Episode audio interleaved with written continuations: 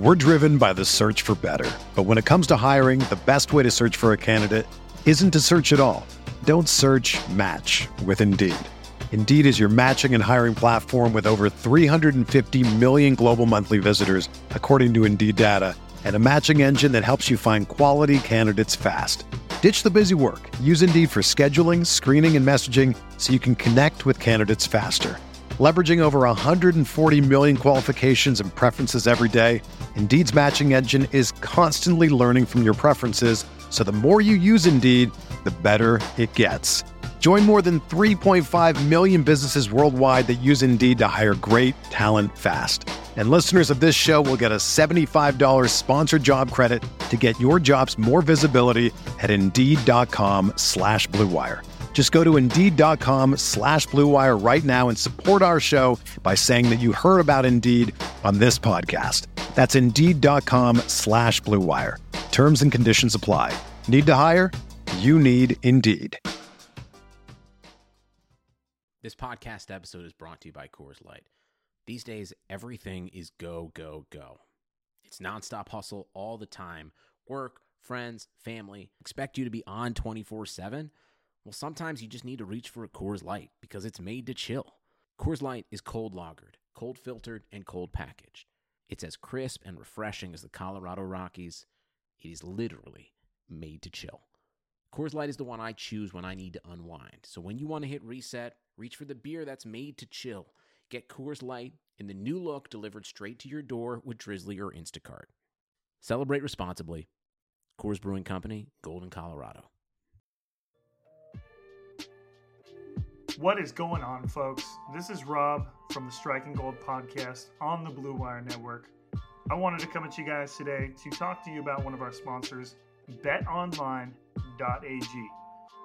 Now, everybody knows this month, March has arrived, and we're only weeks away from the big tournament. Yes, that tournament. Make sure to head to BetOnline.ag and open an account today to get in on their $100,000 Bracket Madness contest starting on March 15th. That's right, $100,000, March 15th. You don't need to be hardcore to get on the action, and with multiple entries available, it's the season's best chance to cash in. And remember, the NBA and the XFL are still going strong, so whatever your passion is, BetOnline is the place to be for all your betting needs.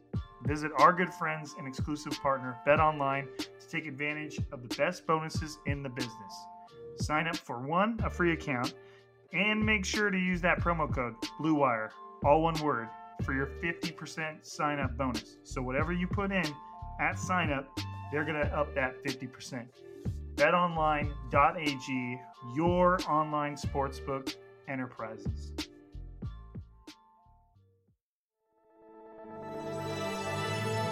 Blue Wire. New England sending QB Jimmy Garoppolo to 49ers. We believe we found the right guy. Garoppolo, quick pass, caught by Kittle. He dives, and he's in. Touchdown, 49ers.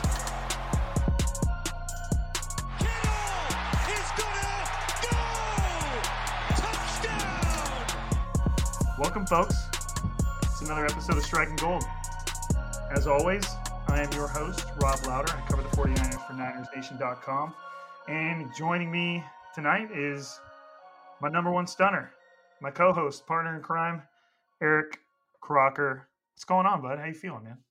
Oh, I'm feeling good, man. Feeling good. How are you doing?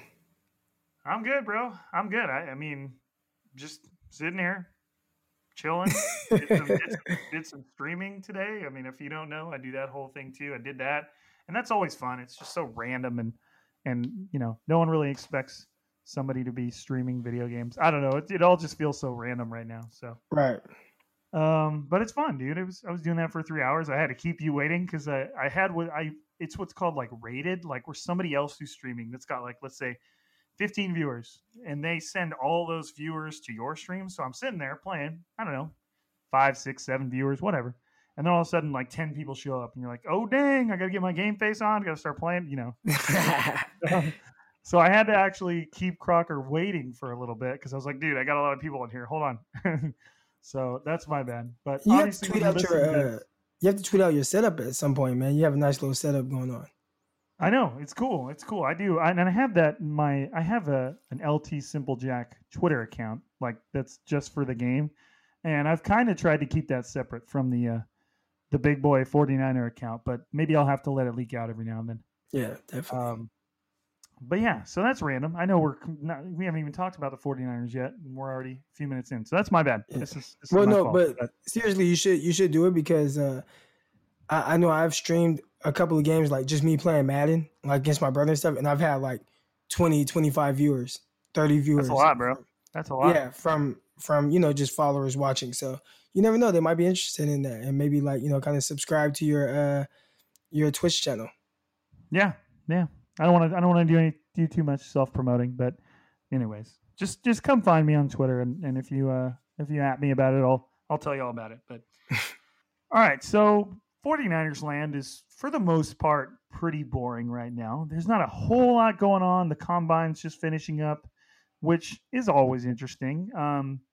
But right now, kind of like one of the prevailing storylines, and I like pause. I'm not actually pausing because I don't know what to say. It's just Tom Brady.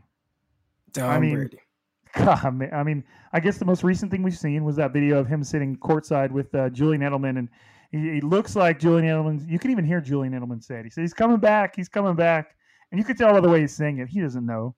Like, he's trying to, like, coax Tom Brady and, make him feel guilty for the camera. And then it looks like Tom Brady kind of just laughs and looks around and just kind of says, he's not. Like, like he just looks like, I don't know. But maybe that's reading it a bit too in it. But the big thing to notice, to talk about here is the 49ers are, like, relatively high up there, or considered relatively high up there for, like, the list of possible Tom Brady suitors. Which, dude, Crocker, you go first. What are your thoughts, bro? Because I don't know, man. What do you think? Well, originally the 49ers weren't in the mix, and I don't know how much they are, but I guess it was Tom Curran or whatever. He was the one that kind of reported that there's interest from the 49ers. I believe that's what he said. And everything, and people are taking it and running with it because I guess whoever it was that reported it is somebody that's close with the New England Patriots. But everything that he said was, I think, like, I feel. There was no, like, I'm hearing, like, there wasn't any of that. Right. As far as I'm, like, from what I've seen or heard, it was all more of a speculation. And, it's I don't think you speculate on something like this. And I just kind of, if this is true, if Brady's interested or whatever, wouldn't somebody like Ian Rappaport or the main guy from Adam Schefter, like, wouldn't they be reporting something like this? I think they would hear something like this. Because remember, Adam Schefter was first to say, I don't think that Brady's going to come back. He was out in front of that a long time ago, talking about the house being up for sale. And he just, I guess there was just a bunch of signs that he saw that made him feel like, I don't think Brady's coming back to New England. People thought that was crazy. And he was right. So he had a feeling. He put certain things together, probably heard from some people. And I would assume if the 49ers were interested, he would be one to come out and say it. Now, even after this news broke, or this article, or however it came out, I still would expect, if it's true, Adam Schefter have somebody that would say yes or no. And he hasn't said anything. So I don't know. I'm not putting too much stock into, like, speculation.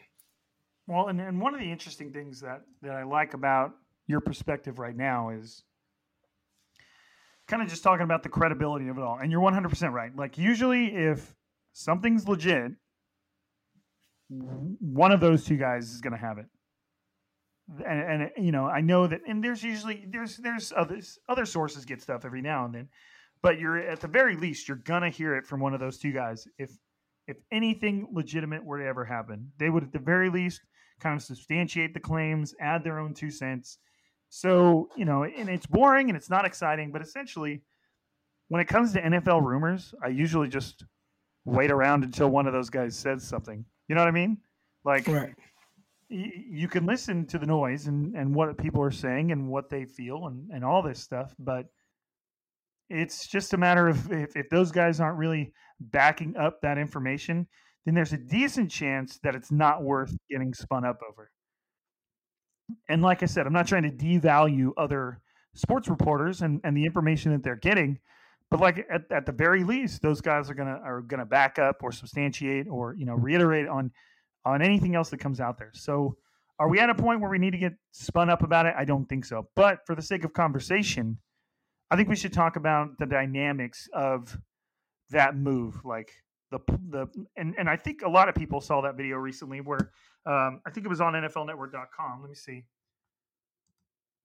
No, it was on ESPN. Excuse me. They talked about kind of like the pros and cons of signing Tom Brady. And he had three pros, them being Tom Brady is in and of himself is a top 3 play caller, play designer in the NFL, which I think is a solid point. I think a lot of Tom Brady's success comes down to his own merits as, you know, a play caller, a play designer. I feel like Tom Brady in and of himself could be a successful offensive coordinator in the NFL. So I think that one has some merit as just being a general pro. And then you have George Kittle, Gronk, or Gronk 2.0 as far as their connection. And then you have great defense means you only have to score 20 points per game. Okay, so that's – and then for cons, they have none. Okay, and to me, that's where it's hilarious. Really? No cons to bringing in Tom Brady? Yeah, I mean, just off the bat, it's like, what about, like, long-term? So that would be a con. There's a lot of cons. Yeah. I mean, that would be the main thing where it's like, okay, you know, he plays for a year, maybe 2. Obviously, you hope you win a Super Bowl in that time, and maybe it doesn't matter. But then from that point, you have to find a younger quarterback. Also, he wasn't good this year. You know, I think that's something that's kind of being overshadowed. You know, they're kind of pawning him around, like, you know, kind of like, oh, Tom Brady. And it's like, this was his worst year of his career. So, I mean, you can look at it You can look at it 2 ways. One way where, well, maybe, you know, his weapons were inconsistent with who he had to play with, right? He has a lot of younger talent, like, you know, talented guys, but, you know, they just weren't, they were in and out of the roster for, you know, various reasons. So, okay, he had to deal with that most of the year. So maybe that's why, you know, but, I mean, he wasn't good, you know, it didn't talk about, oh, you only have to score 20 points a game, but it's like, well, Jimmy Garoppolo scored well more. Well, I don't want to say Jimmy by himself, but the offense put up a ton of points throughout the year. And when you talk about putting up, oh, you only have to score this amount of points, I mean, Tom Brady, his defense was, he had the best defense in the league. He had, like, the best scoring defense in the league. And still, they weren't what the 49ers are. And even in the wild card round, the Patriots defense gave up 13 points. How did Tennessee get to 20? Well, they had a pick 6. They picked off Brady. Could you imagine if that was Jimmy Garoppolo and what people would be saying? You know, so I mean, I don't want to be, like, you know, disrespectful towards Tom Brady. You know, obviously he's had an amazing career, but arguably the best quarterback career ever, right? But the Brady I just saw this past season, I don't think that's one to just be like, you know what, I really, you know, this guy just 100% makes the 49ers better for the short term. I can't say that you know, just feel like, you know, super confident about that. Right. And I think you made all of those were, like, really good points. And to me, there's just so many different things that take me away from, like, to me, and the things that, like, my first thoughts about a move like that, most of the things that I would write down are cons. Now, and this is not, this doesn't have as much to do with Jimmy Garoppolo as it does about Tom Brady. So firstly, Mike, my first thought that comes to mind is I think it's a little ridiculous. Just the whole thing is just kind of ridiculous. Like, the 49ers just went to the Super Bowl and we're talking a quarterback change. And of course, Jimmy Garoppolo took his fair share of lumps in the Super Bowl. And the two games before that, they didn't need him to be great. But anybody who's been paying attention this season has seen the ups and downs of Jimmy Garoppolo. And in my opinion, there were far more ups than downs. And at times, you know, and you gotta take into account, this is a guy who's, it's essentially his first full season in the NFL. And, you know, maybe he spent like a season and a half in Kyle Shanahan's system. Like, you know, if you add up the time, he kind of just spent waiting in the wings because of the injury. But so my first gripe is, when it comes to signing Tom Brady, is I don't even believe you get better. Like, I understand that Tom Brady's an incredible quarterback. Like we said, one of the best to ever do it. But at this stage in his career, like you said, Crocker, he didn't look great. And sure, Tom Brady can be great. And I'm sure Kyle Shanahan says, yeah, I'll take Tom Brady. You know, I'm not saying he wants to make the move, but of course he'd be able to work with a guy like Tom Brady. But I just, right now, I'm not even sure you get better. Jimmy Garoppolo might have had a better season than Tom Brady. You know, and I think Jimmy Garoppolo was a bit more turnover prone, but I don't think you get better. Like, you know, and then there's so much more. Like you mentioned, you lose long-term flexibility. If you sign a guy like Tom Brady, you should expect 1 to 2 years, you know, and then maybe he's going to ride off into the sunset. Maybe he plays for longer because he's just a freak, but let's just say 1 to 2 years.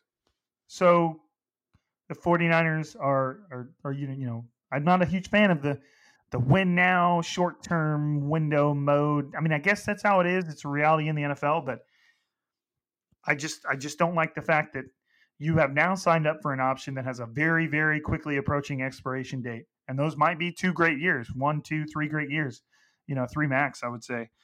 So you lose all long-term flexibility. Let's say next year, you know, if the Tom Brady situation doesn't ever arise and Jimmy Garoppolo takes that next step forward, you have the option of extending him again and keeping him around and, you know, making him a truly franchise quarterback that sticks around for 5, you know, 10 years, maybe, whatever we're talking here.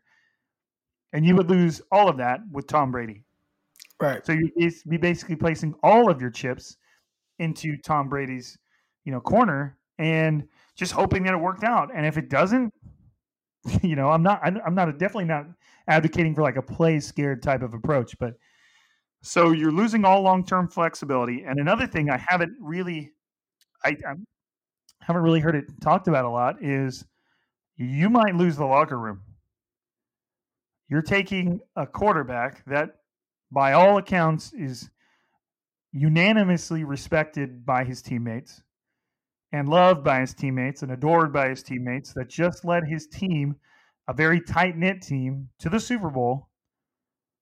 And you're just shipping him out, sending him off. Thanks, man. Good luck. Like, I understand the NFL is a business and you want to win. But when it comes to a locker room like the 49ers, that by all accounts is one of the strongest and closest locker rooms in the NFL, you're playing with fire if you're really looking at moves like that. Because that's not like a, you know, if the 49ers, let's say Eric Armstead, if they let him go, that would be understandable to a locker room. The 49ers are kind of backed up against the salary cap. Eric Armstead's contract's expiring. That's just the natural occurrence in the NFL. You ship off a guy like Jimmy Garoppolo, and it just says a lot about you as an organization and what you are and aren't willing to, you know, invest and back players. It just, to me, that's one of the most dangerous part about a move like that. You know, Jimmy Garoppolo is like the face of this franchise, and like I said, just loved by his teammates, and you're just gonna send him packing. I don't know. What do you think, man? I mean, I think ultimately what it comes down to me is Tom Brady wasn't very good this year. Their offense wasn't very good this year. He led the offense. That's an offense he's been in for most of his career with, you know, or at least the last half with, you know, McDaniels. You know, he went away for a short period of time but came back. He's been in that offense for a while. So to see it kind of sputter like that and not be what it was, maybe it was the weapons around him, but I just didn't think that he was that good. So maybe he is. Maybe he comes to the 49ers and lights it up and nobody cares and the 49ers win the Super Bowl. That would be awesome. It just would be more of a short-term thing. And at the end of the day, I mean, you got to win. So it's just a weird situation because the 49ers do have a quarterback that's definitely capable. And, you know, obviously you would like to see him be a little bit, you know, more crisp and be able to take control a little bit more, if he has to. I don't know what people, you know, are expecting from him. But, you know, I'm excited to see Jimmy Garoppolo in, you know, after a full season under his belt. And the whole time I thought, like, hey, you know, he's probably going to be better the following year. And if he's just a little bit better, the 49ers probably find themselves in the, you know, with another opportunity to make a, you know, a playoff run. So that's all. I just think it's kind of ridiculous. I mean, and then even from a cap standpoint, you've paid Jimmy Garoppolo a lot of his money. You actually get Jimmy G relatively cheap compared to the rest of the quarterback market right now. So you'd be throwing that away to sign an older quarterback for more money and then have to figure out the quarterback situation again. It's just a little weird. Yeah, I think it's just weird. You know, that's the part, too, that, you know, Garoppolo, what he's making now per year is not much compared to what other guys are making and what other guys are going to get. So, yeah, that's also something to take into account. Dak Prescott's, asking for like $35 million a year right now? That's probably the floor. He probably wants more than that. I think Jimmy's making like 25, which is, you know, these are big numbers, obviously, but we're talking about in the grand scheme of quarterbacks, and Jimmy Garoppolo is not making. I think he's might be around the 10th, you know, like towards the bottom of the top 10, which is just there's just see what's funny is I looked at that graphic and they're like pros all of these, cons none, and I'm like how much thought did this person put into this? Not much, because there's so many aspects to consider that go beyond what Tom Brady would bring to the table. I just can't see it. With the amount of personalities the 49ers have and how tight these guys seem, you're going to make a move like that. It's too risky, and there's not enough payoff. If let's just say in the magical realm of NFL. You know, right. Manning type situation where I know Saquon Thompson, my guy, and, you know, I coached with him. And, you know, he was on the Denver Broncos when Manning showed up. And, he told me about how Manning just took control and implicated his offense. And he really was the coach. He was the offensive coordinator, and everybody, you know, followed suit. And he was the sheriff. And, you know, maybe Tom Brady comes in like that, you know. But I just can't see Shanahan giving anyone that much free reign over what he's kind of established just as himself in the NFL as a play caller and what he does. You know, he definitely it's my offense. Well, yeah, I don't necessarily think Shanahan is somebody that won't accept other people's viewpoints, but like you said, it's his offense and he has extreme confidence in it. And you know, I don't know how a relationship like that would unfold, but it's just weird, man. It's weird. And I think it's just pure off season. Like, we have to have something to talk about right now. And that's what we're getting. Tom Brady has, you know, served himself up on a silver platter to the NFL world, and any and every storyline relating to where Tom Brady might go, any team that makes sense. It wouldn't even surprise me if we saw Tom Brady do the Kansas City Chiefs rumors. It's just that ridiculous. It's just, they'll find a way to make it make sense. Yeah. But it's just, you know, it's just, there's not that many quarterbacks that I would be willing to, in the NFL right now, that I'd be willing to jump through those kinds of hoops to bring him into the organization in the hopes of, you know, obviously upgrading and taking yourself up another notch. There's just not that many, you know, there's a few, but there's not that many. Right. So, I mean, even if you could have the same conversation about Aaron Rodgers, you know, if those rumors were like, we'd be having the same conversation. There's just, the landscape is so different right now when it comes to NFL quarterbacks. It's just not a conversation to be taken seriously. It's just so tough to find quarterbacks in general too. So, you know, to have somebody, you know, for, you know, maybe 2 years when you have someone that could possibly be a guy for the next 10 years, you know, I mean, he's 28 now, could play till he's 38. And right. To kind of like, just kind of throw that away. Someone that has shown the ability, that's pretty, I don't know. That would be kind of weird, but. Right. Right. And maybe, I don't know, maybe we've talked about this enough. Maybe we've beaten the dead horse, so to speak, but at least you guys know our thoughts on the Tom Brady scene. It's a little silly, but I would say falling closely behind the Tom Brady, Jimmy Garoppolo, 49ers rumors would be one Eric Armstead, who had himself one hell of a season last year. Might have been, I mean, short of Nick Bosa, might have been the 49ers' best defensive lineman. You know, I mean, there's a lot to be said about DeForest Buckner and the impact he has and the attention he draws. But if you're taking the shallow approach and you're looking at it from a purely statistical standpoint, Eric Armstead was your number two impact player on the defensive front behind Nick Bosa. Right. You know, and so the 49ers are in a pretty precarious spot with Mr. Armstead, because this was his contract, or, you know, it's his contract year, because John Lynch and Kyle Shanahan decided to pick up Eric Armstead's fifth-year option a couple seasons ago, which, by the way, do they not just look like geniuses now? Right. And there were a lot of people that were mad at that. Right. They were flabbergasted that these new guys could possibly want to keep someone like Eric Armstead around, who dealt with two season-ending injuries in back-to-back years. You know, his rookie season, he didn't, but he was he didn't play a full suite of snaps. So you weren't really looking at that year, but he had two, I think it was a shoulder and a hand, two season-ending injuries, and kind of that earned him the label of injury prone. And then he comes out and he has a decent year in 2018, decent, not nearly as good as this year. And then he lights it up this year. Right. Was all over the place. When you finally, you know, get the sack numbers, and a lot of it was just, you know, other guys as well. I remember the Cardinals game where Nick Bosa just like whooped the right tackle or left tackle, excuse me, whooped the left tackle.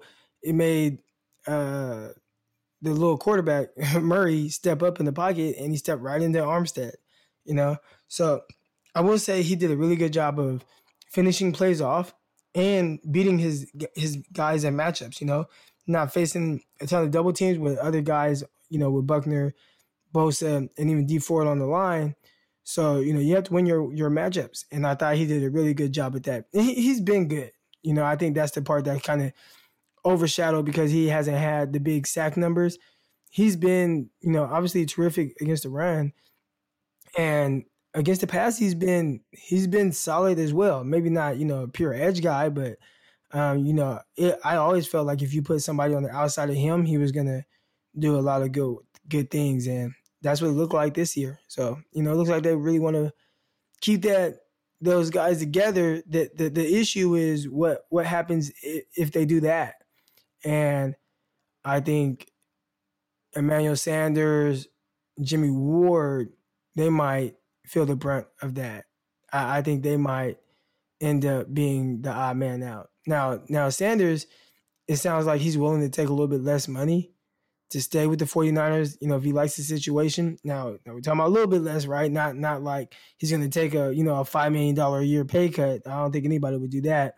But I'm pretty sure if you're, you know, relatively in the same, near, you know, the same ballpark as another offer, he'll come back and be with his team. And the 49ers need that because aside from Debo, and even with Debo, you know, he's going into his second year and you hope he doesn't have a sophomore slump or anything like that.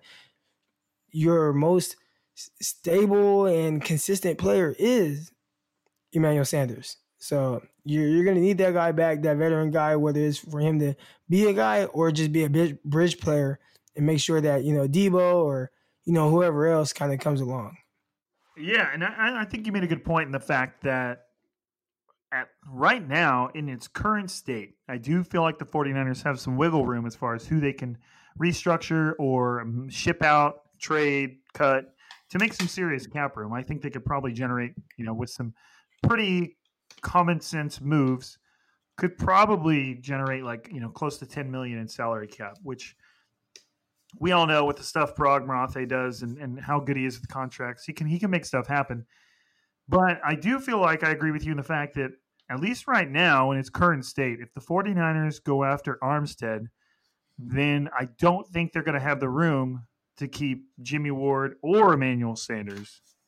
And that's just my uneducated, inexperienced salary cap tape and the fact that right now the 49ers only have $13 million in salary cap room. The franchise tag alone for Eric Armstead is $17 million. And there's a good chance that the 49ers franchise tag Armstead while they work on a deal. And they'll have three options in front of them if they do that. They'll have, he plays one more year for the 49ers under the franchise tag for that amount of money. And Armstead's already said he's not averse to being franchise tag, meaning he would not, or at least currently would not, hold out because he's tagged. A couple more options. If he's tagged and the 49ers can't work out a long-term deal and they don't feel like paying him that money, he's going to be a valuable commodity to the rest of the NFL. You're talking a 10-sack defensive lineman that's 6'8", 300 pounds, and a former first-round pick that has the ability to fit into multiple systems. So let's say that things kind of fall apart when it comes to Armstead, and the 49ers deem him, you know, as a trade bait, a trade candidate. So that, you know, those are your three options. Or I guess there's three options pertaining to the tag, and then there's the other option that they just work out a straight up long term deal, and I think that might be the only way that the 49ers can keep somebody else, because they can move money around and make things, you know, in a way where his impact, his salary cap impact is pushed away from this year. And maybe that leaves them enough room with some moves elsewhere to sign like Emmanuel Sanders, which I'm right there with you, should be a priority in what he brings. And I just feel like it justifies the draft capital you gave up to get him in the first place. Right. If they had to choose between Sanders and Ward, who would you pick? I'd take Sanders. Yeah, I take Sanders. I think that the 49ers are in a good position to, and I think probably it depends. They're in a good position to draft a safety if they really felt they needed to. I don't know if that's the direction they go. But I feel like the 49ers would be confident with one, Tarvarius Moore, who's already on the roster. I feel like they'd be willing to give him a go at legitimately earning that job. I feel like they'd be comfortable drafting a safety. I feel like they're in a good spot to do it. And I just feel like Ward's impact, and this is no slight on him because I was super impressed with that he played this season, it's just a little bit more absorbable than what Sanders brought, because I think the 49ers are going to see this. Debo Samuel looked good throughout the season, but he didn't go off and he didn't take flight until Emmanuel Sanders got in the building. He really, like, some of his best games came once Emmanuel Sanders showed up, which was interesting because you kind of assumed, like, well, geez, they brought in Sanders, they must not think much of Debo Samuel, or maybe he's struggling, but it was the exact opposite. You know, you get a veteran guy in there that, one, can impact the way you play, two, pull a little of attention away from you, and things start happening. And so I feel like Emmanuel Sanders and Debo Samuel are a good 1-2 to go into next season, and then I don't think the 49ers are going to have any problem keeping Bourne around.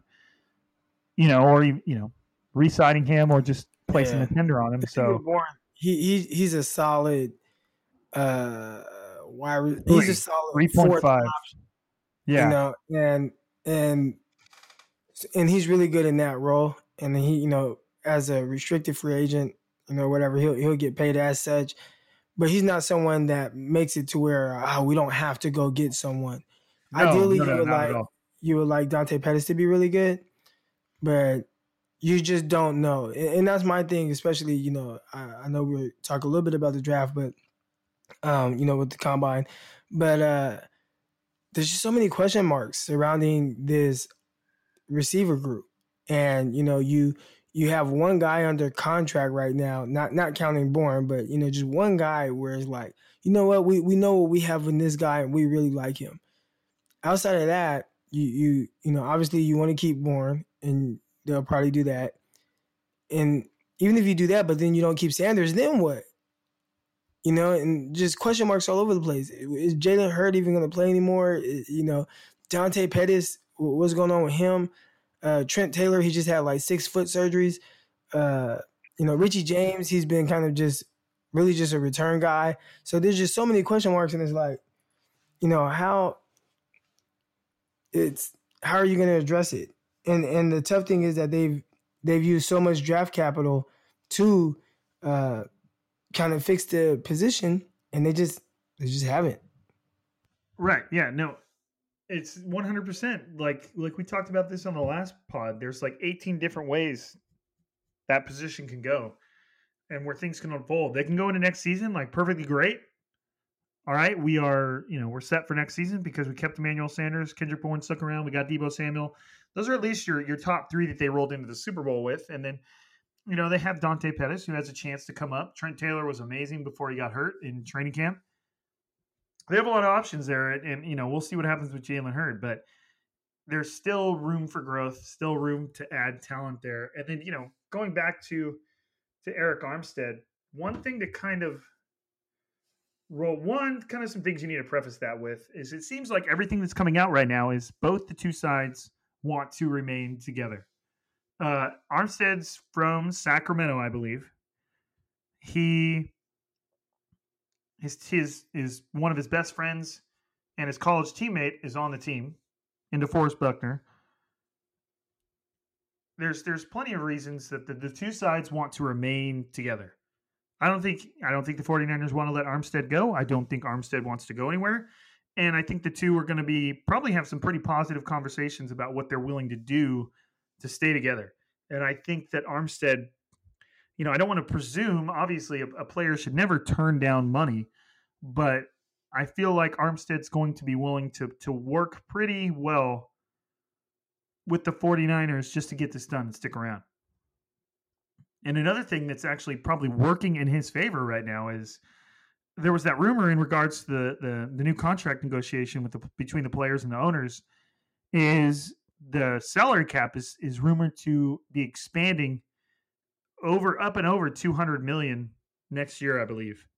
If I don't have the exact numbers in front of me, but, and the reason I say that might work in Armstead's favor is maybe, you know, I think a lot of people presume that Buckner and Kittle had to get done this offseason. Right. You know, and they don't necessarily have to anymore if those contract negotiations go through and that salary cap bumps up, then the 49ers and Armstead is like, okay, Armstead, we can do Armstead this year, and we can take care of Buckner and Kittle next year, and then everybody's happy. So, you know, there's just an interesting dynamic there when it comes to the rest of the roster and what, you know, and what kind of that means for everybody else. Now, there's also, like we said, there's some pushback. You know, can they fit Emmanuel Sanders in there? Can they, if they want to keep Jimmy Ward, can they get him in there? What does that mean for Dee Ford? You know, they're giving him a lot of money, and obviously he was an impact player for the 49ers last year. He had some good games. Was he worth the money they're giving him? I don't know. Would the 49ers consider him expendable when it came to keeping Armstead and some other players? I don't know. That's tough. You know, and Dee Ford, he's just another one of the pieces, and it's so hard to speculate on which of those defensive line, you know, of the main four, Nick Bosa, DeForest Buckner, Eric Armstead, and Dee Ford. Can you afford to lose any one of them? Because the four of them combined created a beast. You know, so what happens to that beast if one of them kind of falls off? You know, well, I think the one piece that was kind of missing, and I think that kind of really hurt the team, especially when Ford went down, was losing Blair. Right. And I think Blair, if you kind of look at it with how it's constructed, especially with Armstead being able to be a 4-3 defensive end and kind of slide down to that three-tech, slide down inside in passing situations, well, that's a prime position for Blair to come in off of the edge. And Blair, you know, he's good off of the edge. Right. No, he was great. And that was such a huge deal because he was their primary, like, okay, let's give Dee Ford a rest guy. You know, and he was good against the run and he made plays. So losing him, you know, one, made them more reliant on Dee Ford than I felt like they wanted to be. Even for a guy making as much money as he is, they never wanted him to be out there full time. They wanted him to be their Ferrari in the garage that they can drive around 50% of the time, something like that. So, you know, and this, the Armstead signing can make some serious waves throughout the roster. And, you know, it, the best they can get if they just let him go is a 3rd or 4th round compensatory pick, which I feel like they would find unacceptable. They would rather tag him and then start making calls than just let him walk out. So, you know, that's just one thing to keep an eye on. And I think that's a huge domino for the rest of the 49ers free agents. Obviously the priority, obviously the most important player. And I feel like John Lynch and Kyle Shanahan, who place so much emphasis on that defensive front, are going to put the majority of their efforts into keeping Armstead because they feel like those four that I just talked about are, you know, kind of like your cornerstone, new cornerstone of the 49ers defense. Your most important pieces are those guys. And then I feel like everybody else, you know, some players are going to take a close second, but I feel like those are your four right there. You know, right. That's what they wanted to build from the start, was a dominant defensive line. So, you know, it's just interesting. That's where my eyes are. You know, I don't know.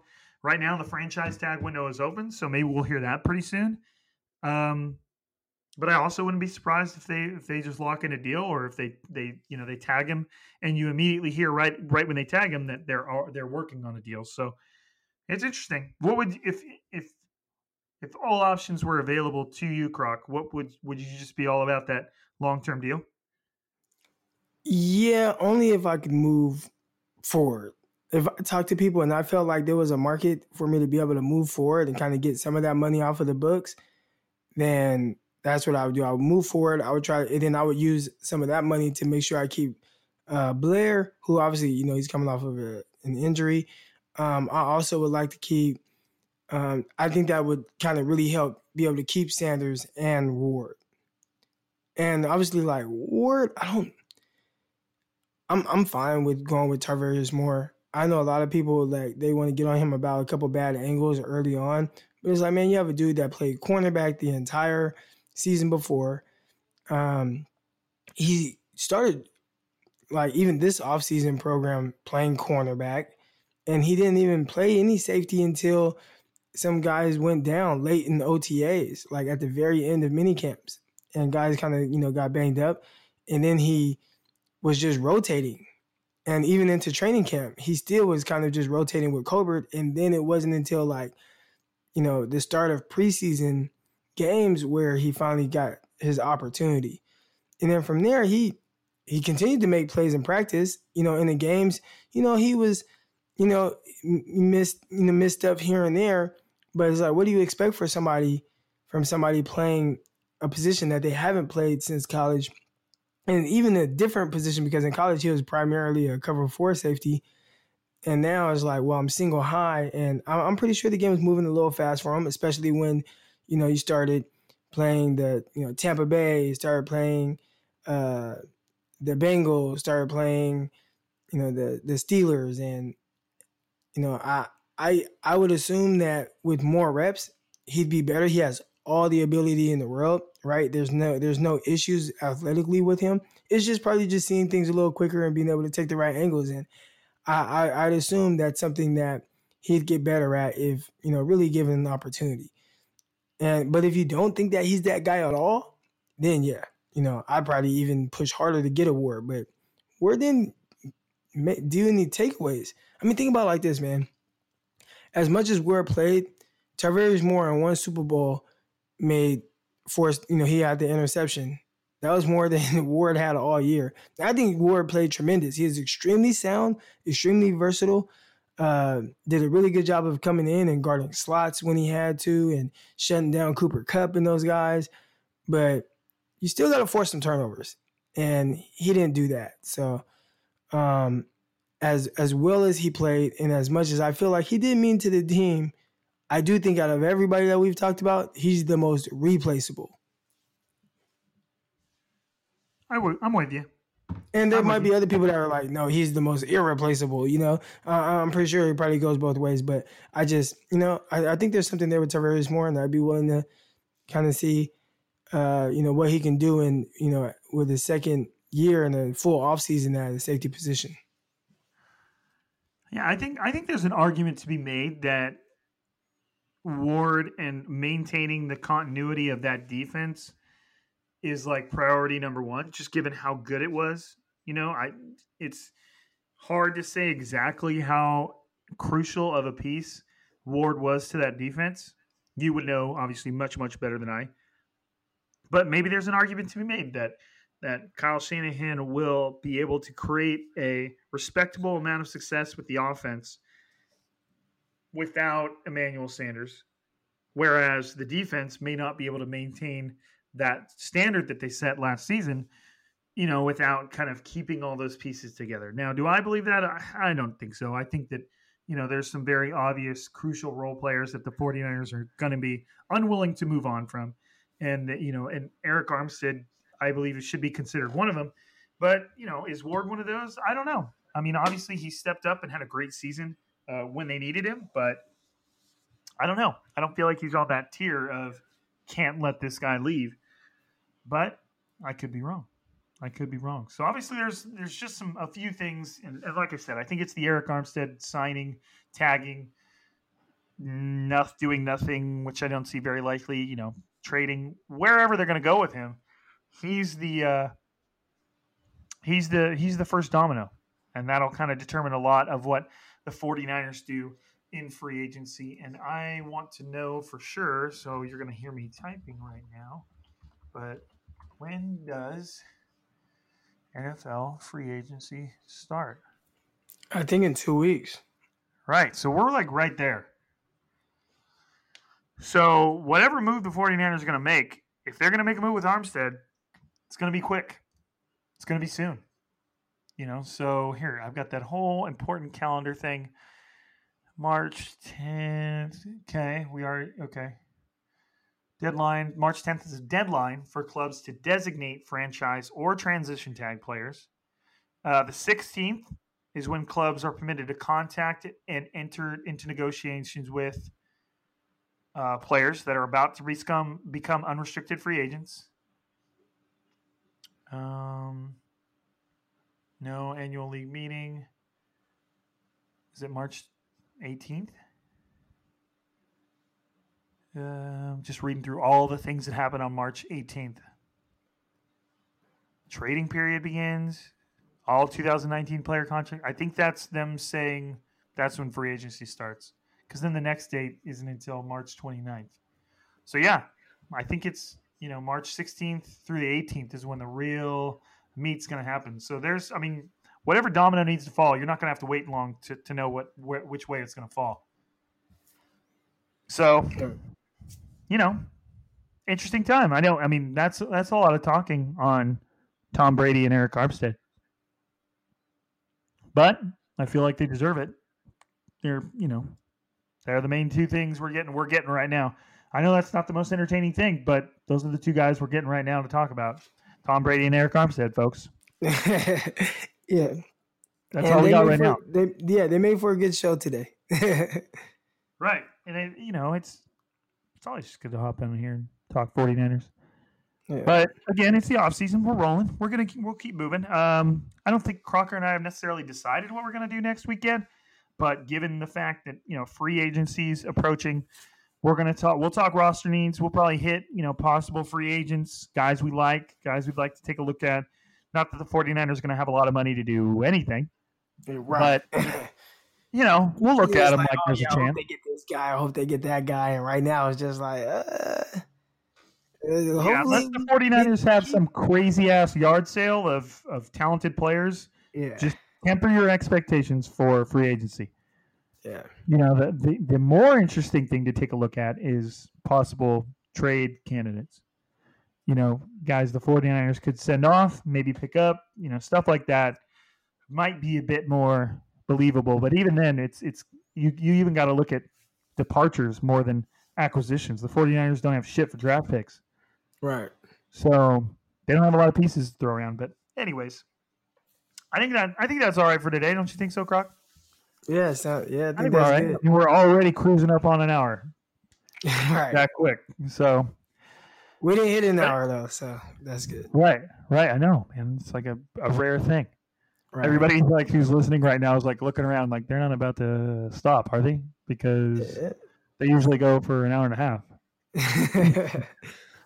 So, but always, like I always say, appreciate you guys for hanging out with us, checking in with us. Hit me up on Twitter, say what's up, let they let us know that you listened to the pod. You can find me at Rob_Lauder, LOWDER.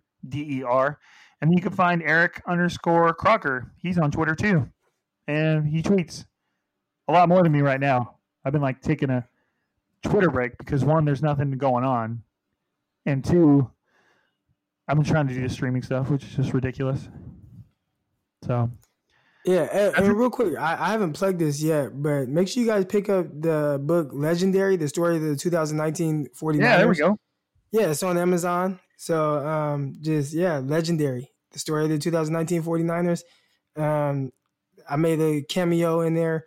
So I think I can add Arthur Crocky to my bio. I'm gonna add that to the intro, bro. Yeah, Arthur Crocky, acclaimed author and co-host Eric Crocker. Folks, give him a round of applause. Yes. Yeah, Legendary, the story of the 2019 49ers. Would have been better if they won the Super Bowl, but they didn't. But there's a lot of work, a lot of good guys that wrote with me in that book. So make sure you guys pick it up. It's on Amazon. Okay, all the good stuff's on Amazon. And it'll be here tomorrow afternoon. Everything will be here tomorrow afternoon on Amazon. If you don't have Amazon Prime, you gotta get on it. Amazon Prime is just amazing. But anyways, I'm done talking about other stuff. Appreciate you guys. Appreciate you for being here. That's it for us for another episode of Striking Gold on the Blue Wire Network. Thanks, guys, for always being here. Thanks for giving us the opportunity to do this. But for another week, this is Rob and Eric, Striking Gold, signing out.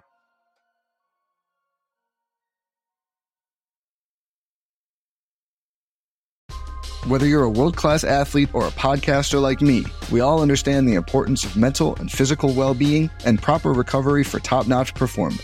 That's why I'm excited that Unified Healing is sponsoring this podcast. Unified Healing is a new and super innovative global network of wellness centers powered by Energy Enhancement System, or EE System. If you haven't heard of the EE System, you'll want to listen up. This technology promotes wellness, deep relaxation, purification, and rejuvenation. At hundreds of locations across the globe, access to a center is easy and affordable. Interested in experiencing the EE System technology for yourself? Go to unifiedhealing.com/bluewire to learn more and find a center near you. That's unifydhealing.com/bluewire. No material or testimonials on the Unified Healing website are intended to be viewed as medical advice or a substitute for professional medical advice, diagnosis, or treatment. Always seek the advice of your physician or other qualified healthcare provider with any questions you may have regarding a medical condition or treatment and before undertaking a new healthcare regimen, including EE System.